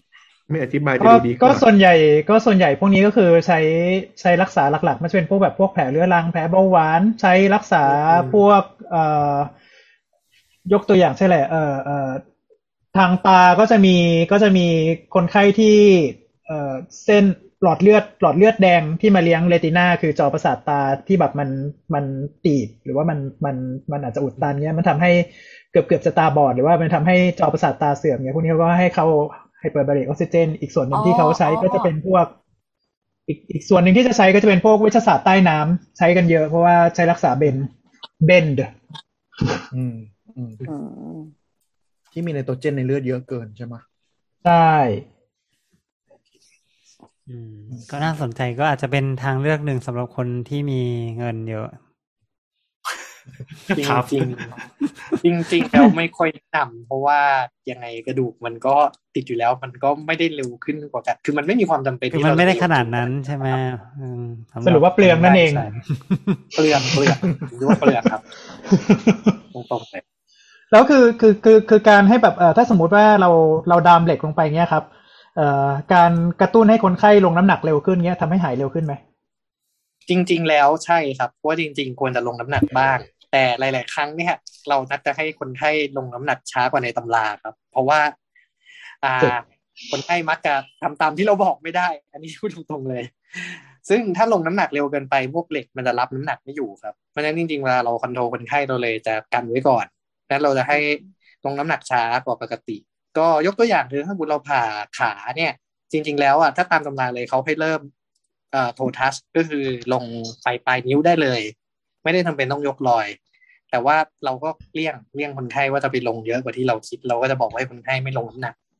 จะง่ายกว่า ส่วนใหญ่เราก็จะสเต็ปช้ากว่าในตำรากันนิดหน่อยครับ แต่ว่าก็ถ้าถ้าคิดว่าเริ่มลงได้เราก็จะให้เริ่มค่อยๆลง เพราะมันกระตุ้นการรักษาของกระดูกได้ดีกว่าอย่างที่ถามมา อืมมีคืมีอเครื่องอย่างนี้มีเครื่องไหมอะแบบว่าไม่ต้องไม่ต้องลงน้ำหนักแต่ว่าเครื่อง เครื่องกดให้อะไรเอามาดันเนี่ยเหรอ ไม่มีไม่มี ไม่มีอะลุงคือแอนอย่างจะนี้ว่าอะไรต้องคอยให้กำลังให้กำลังใจคนไข้ไหมครับ เพราะว่าคือเราเรารู้สึกเจ็บ ถ้าเกิดว่าแบบสมมุติกระดูกขามันหักขึ้นมาแล้วเราไม่กล้าลงอะไรอย่างนี้สักทีต้องมีกายภาพเลยอะไรอย่างนี้ไหมครับก็ก็ต้องให้กำลังใจแล้วก็อธิบายครับส่วนใหญ่เราก็คือใหม่ๆ เวลาไม่ได้ลงน้ำหนักนานๆทุกคนเหมือนกันเวลาลงใหม่ ๆ มันจะมีเจ็บบ้างเพราะบางครั้งพวก เส้นเอ็นพวกเรารอบมันตึงนะครับมันก็จะเจ็บตึงแต่เราก็ถามคนไข้เจ็บไหมเจ็บลักษณะยังไงแล้วเราก็จะอธิบายว่าเจ็บแบบไหนเนี่ย อย่าไปลงเพิ่ม หรือว่าอย่าไปลงหนัก แต่เจ็บแบบไหนเนี่ยมีได้ เราก็จะให้เขาเออรู้ไว้แบบนี้ไม่เป็นไร อืมคือต้องต้องต้องเจ็บแบบไหนถึงจะลงได้แล้วเจ็บแบบไหนที่ไม่ควรไปต่อครับ อ่า ถ้าส่วนเป็นส่วนใหญ่ก็เจ็บแบบตึงๆเนี่ยครับ ไม่ก็คือลงได้ แต่ถ้าเจ็บแบบรู้สึกแบบ เสียวไปข้างในเลยกระดูกอะไรเงี้ย ปวดอะไรเงี้ย หยุด หยุดอืมไม่ให้ลงเพิ่มอืมเออมันส่มัวนนใหญ่มันก็ก็เป็นเรื่องเรื่องจิตใจเหมือนกันเนาะอืมส่วนใหญ่ก็ดูตอนอยู่ในห้องตรวจเลยครับ ก็คือให้เขาลองลง แล้วก็กะกะว่าเอองั้นก็ลงเท่านี้พอจะเพิ่งลงเยอะ แล้วก็ตอนกลับไปก็ให้ลงแค่นี้อะไรเงี้ยครับ อืม ก็คือหมายความว่าอ่าเออันนี้คือคือคือการดูแลก็ไปดูแลที่บ้านได้เลย ไม่ต้องอยู่โรงพยาบาลอะไรอย่างนี้ใช่ไหมครับอ๋อใช่ครับ ส่วนใหญ่กระดูกหักถ้าไม่ได้มีการผ่าตัด หรือว่าไม่ได้มีอะไรที่จำเป็นต้องอ่าเฝ้าระวัง ก็จะไม่ได้ให้นอนโรงพยาบาลครับก็จะให้กลับได้อืมคำถามไม่รู้สุดท้ายหรือเปล่าเนาะกระดูกหักที่ไหนน่ากลัวสุดฮะเราขอตอบ อืมอ่าลองลองลองลองครับ คอเหรอคคอรับซีซีสามปะจริงๆ ถ้าถ้าพูด คือทางนี้ไม่ได้ลงละเอียดขนาดนั้น แต่ว่าถ้าถ้าให้พูดจริง ๆ มันก็ขึ้นขึ้นกับหลาย ๆ อย่างว่าจะดูที่อะไร คือถ้าดูว่า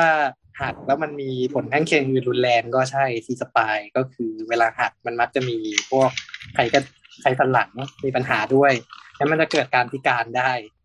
ทีนี้ส่วนอื่นที่มันอันตรายอีกก็อย่างเช่น พวกเชิงกรานแต่เชิงกรานถ้าไม่ได้หักแรงจริง ๆ ก็ไม่ได้อันตรายแต่ถ้ามันหักแรงมากเนี่ย มันเสียเลือดเยอะง่าย แล้วก็อันตรายถึงชีวิตได้เหมือนกันเพราะฉะนั้นก็มีความน่ากลัวของมันอ่าอันอื่นก็พวกต้นขาก็เสียเลือดได้ค่อนข้างเยอะ แต่ก็ส่วนใหญ่ถ้าอยู่ในมือหมอไม่ค่อยมีปัญหาครับอ่าสะโพกก็น่ากลัวสำหรับคนแก่ครับ เพราะว่ามันทำให้คนไข้จากดีๆอะกลายเป็นติดเตียงได้อืม ก็ก็ถือว่าน่ากลัวเหมือนกัน อันอื่นที่น่ากลัวอีกก็อย่างเช่นตัวอ่าแถวไหปลาร้าครับจริงๆไหปลาร้าเองกระดูกหักมันไม่น่ากลัวหรอก แต่ว่าบางครั้งมันจะเหมือนแรงกระทำมันเยอะ แล้วมันก็จะเกิดไอตัวเส้นประสาทเนี่ย มีปัญหาไปด้วย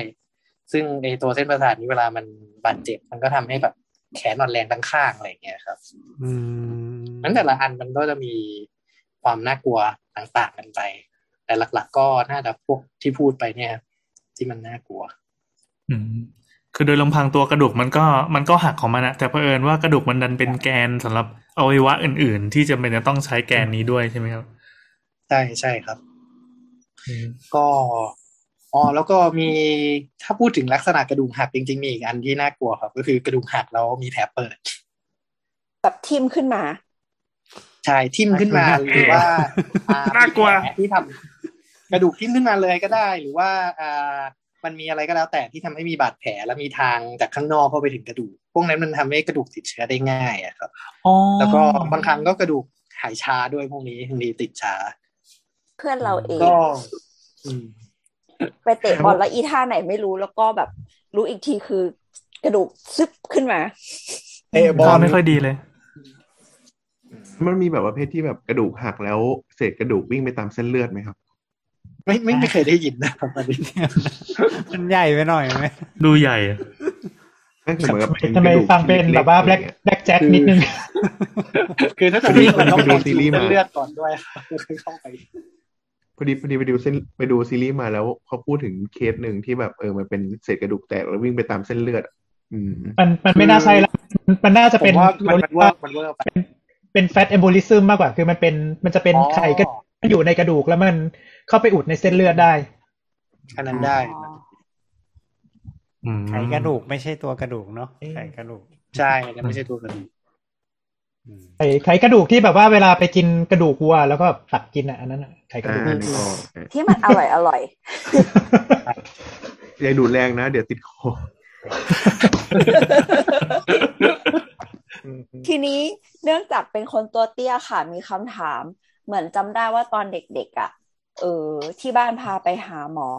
แล้วเหมือนก็แบบดูแบบพัฒนาการว่าจะสูงได้อีกเท่าไหร่เท่าไหร่อะไรประมาณเนี้ยอืมหมอก็บอกว่า เออ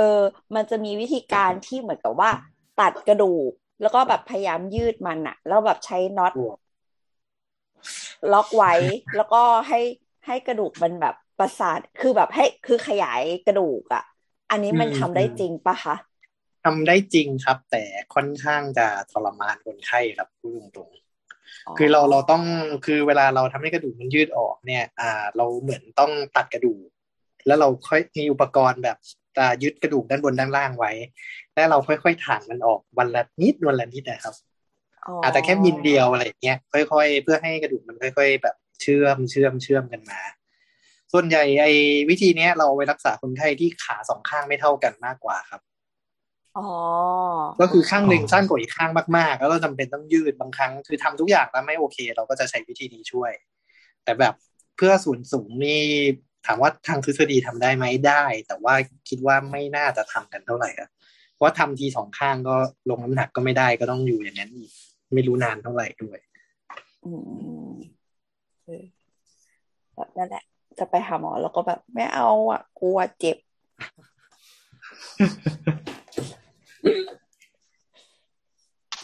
ครับก็ก็อันนี้ก็เป็นเป็นประมาณนี้นะครับ ก็ขอบคุณหมอเด่นมากเลยครับ ก็วันนี้ได้ความรู้มากมากๆเลยอะ เย้ จริง ๆ เรื่องกระดูกยังเป็นเรื่องเรื่องปริศนาอีกหลายอย่างที่เรามีความกระตือรือร้นสนใจอยากจะถามนู่นถามนี่แต่กลัวกลัวนอกเรื่องกระดูกหักนะเดี๋ยววันนี้ยังเป็นกระดูกครับหักแบบเพียวๆอยู่ แต่ว่า เออดีอยากดีเรายังมีความเรายังอยากรู้เรื่องกระดูก เอ้ยเรื่องที่เกี่ยวข้องกับหมอกระดูกสิเนาะอีกอืมเยอะมันไม่ใช่แค่กระดูกอย่างเดียวเพราะหมอออโถเรามีกล้ามเนื้อหรืออะไรอย่างอื่นอีกเนาะจริงก็น่าใช่สนใจอืมครับ นั่นแปลว่าเดี๋ยว ถ้ามีโอกาสในครั้งหน้า เรื่องงามยามดีเราอาจจะขออนุญาตเชิญหมอเด่นมาเชิญคุยกับเราอีกทีนะครับ ครับครับได้ได้ครับผมสุดท้ายขอบคุณหมอเด่นมีมากๆอะไรครัจะบฝากเกี่ยวกับเรื่องกระดูกหักไหมครับเผื่อคุณผู้ฟังอือยากมก็ถามว่าฝากอะไร จริง ๆ ส่วนตัวก็ไม่มีอะไรมาก แต่ว่าถ้าเกิดว่ามีการสงสัยว่ากระดูกหัก จริง ๆ แนะนำว่า ไม่ไม่ต้องรอนานก็ได้ครับ ก็ไปพบหมอก่อน แสดงว่ามันไม่ฉุกเฉินใช่ไหมคะ ไม่ฉุกเฉินครับพูดตรงๆ แต่ว่าอ่าควรจะรักษาเร็วอะครับ ก็คือมันไม่ได้ฉุกเฉินขนาด emergency แต่ถ้าใช้ศัพท์ก็คือ urgent ก็คือต้องรีบรักษานิดนึง คือบางครั้งเราจะเจอว่าคนไข้กระดูกหักมาพวกนิ้วมืออะไรอย่างเงี้ยบางทีมันผิดรูปแล้วล่ะ คนไข้ก็พอรู้ว่าหักแต่ว่าเขาทนได้ก็ไม่ยอมมา มาอีกครั้งกระดูกมันติดไปแล้ว แล้วมันรักษาค่อนข้างยากครับบางครั้งพวกอย่างนี้อ๋อเลยแนะนำว่าถ้าถ้าถ้าเป็นอะไรก็อยากให้รีบมาดีกว่า คือยิ่งเร็วมันยิ่งรักษาง่าย แล้วก็หวังผลได้ค่อนข้างดีกว่าครับอ๋อแบบหน้าแอนเนี่ยแบบว่ากระดูกกระดูกที่นิ้ว นิ้วก้อยก็คงจะติดไปแล้ว คิดว่านั้นเหมือนกันเราจับจับดูเออครับเออ มีโอกาสไปไม่ได้นะ แต่เอาอย่างนี้สมมติว่าอย่างของผมนี่ขอถามทิ้งท้าย คือถ้าเกิดว่ามันติดไปแล้วอะในอนาคตแบบวันหนึ่งเราไปจับจับเอ๊ะมันมันมียังมีความแปลบแปลบอยู่อะไรอย่างนี้คือ ใช่ไหมครับ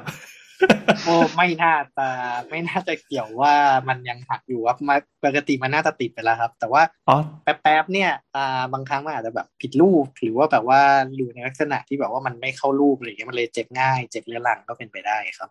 อ๋อ คือ คือ ไอ้ส่วนที่มันเกินแหลมขึ้นมา มันอาจจะไปทิ่มอะไรอย่างอื่นที่ทำให้เรารู้สึกเจ็บอย่างนี้ใช่ไหมครับ ไม่ ไม่ ไม่นะครับ ปกติส่วนที่แหลมขึ้นมากระดูกก็มันจะเหลาตัวเอง ก็คือมันจะปรับตัวเองเข้ารูปอยู่แล้ว เพราะฉะนั้นพวกอ๋อแหลมนี่มันจะไม่ค่อยเหลืออยู่แล้วครับ มันจะมนลงไป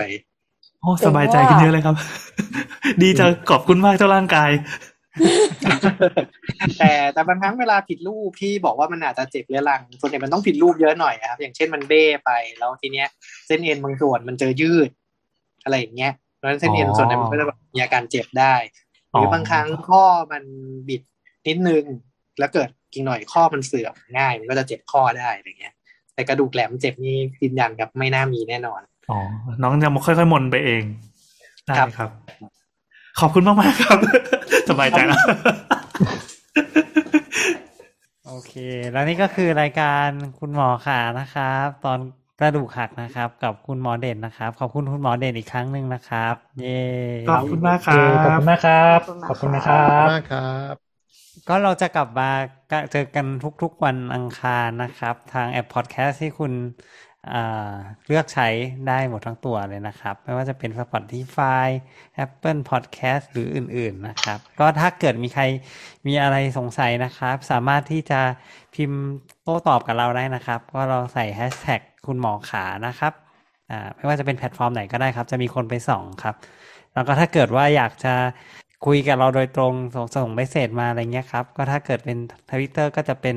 doc underscore please ครับ ถ้าเกิดเป็น Facebook ก็จะเป็นเพจอ่าสามโคกเรดิโอพอดแคสต์นะครับ เป็นไงล่ะพูดจบ โอเคแล้วสำหรับวันนี้ก็ขอบคุณครับ สวัสดีครับสวัสดีครับ ขอบคุณ สวัสดีครับครับ